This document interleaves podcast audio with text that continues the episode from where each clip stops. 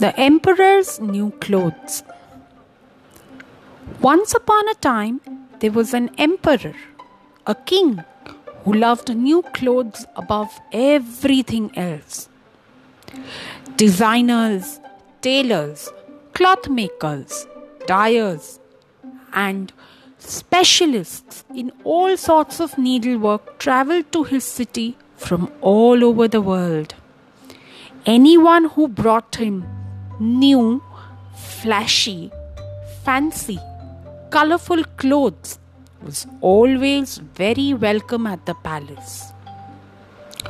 One day, it so happened that two weavers from some far off land were brought in front of the emperor. The emperor, his butler, and all his officers listened with amazement as the weavers described their work. The first weaver announced, We have created a special type of fabric that is so light and airy that the wearer cannot feel it is there. The second weaver explained, Our samples are top secret which is why we have not been able to bring any to show you. However, we can assure you that our designs and patterns are beautiful, said the first weaver. But the fabric has a unique property, and that is it is completely invisible to anyone who is not worthy of his job. Or who is just plain stupid, laughed the second weaver.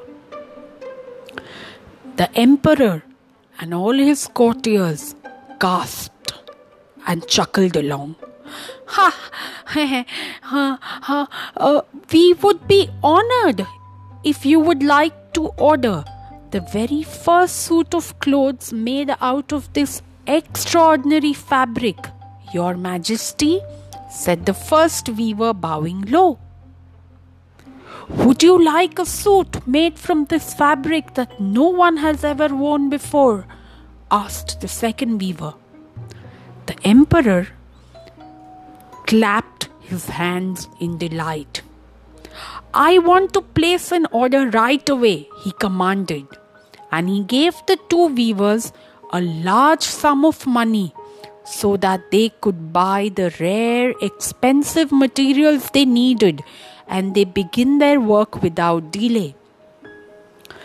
The weavers were given a place in the palace studio and got going right away.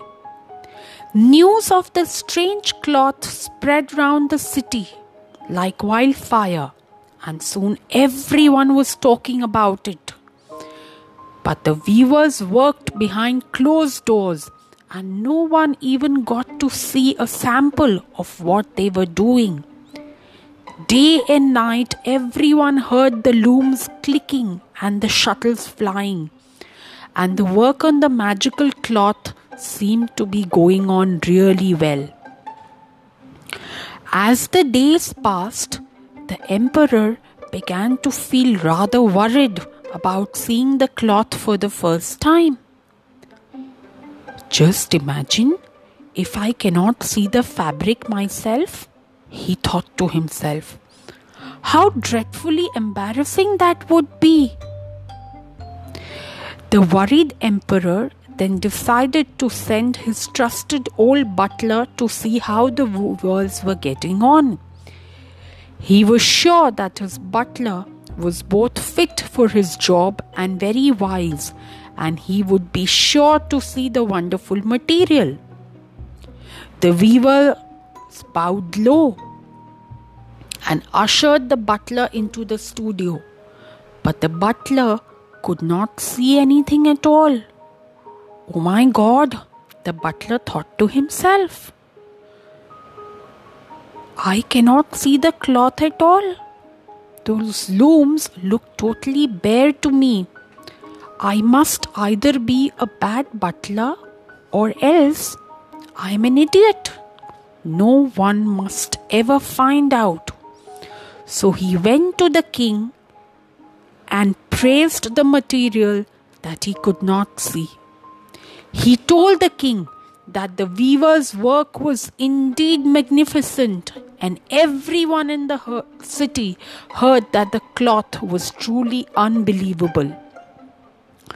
Soon afterwards, the weavers sent word to the emperor that they needed more money to buy more items for the work. The emperor, who had been so delighted with the butler's report that he sent them twice as much money as before.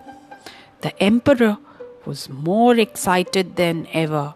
I'm going to have the most amazing suit of clothes in the world. He giggled to himself ten times a day. He could not concentrate on any work. All night and all day, he only thought about how good he was going to look in his new clothes. Eventually, just as the impatient emperor thought he was going to explode with waiting, the weavers announced that their work was finished. They went to the dressing room of the emperor to present the material amidst a lot of fanfare and trumpets. Isn't the cloth beautiful? Look! The emperor tried to smile, trying to hide his horror, because all that the weavers appeared to be holding up before him was thin air. His worst fear had come true. To him, the cloth was invisible. I cannot be thought a fool and not worthy to rule, the emperor thought. I will not tell anyone that I cannot see the cloth. So he beamed and leant forward and touched the air and said, Wonderful, splendid, magnificent.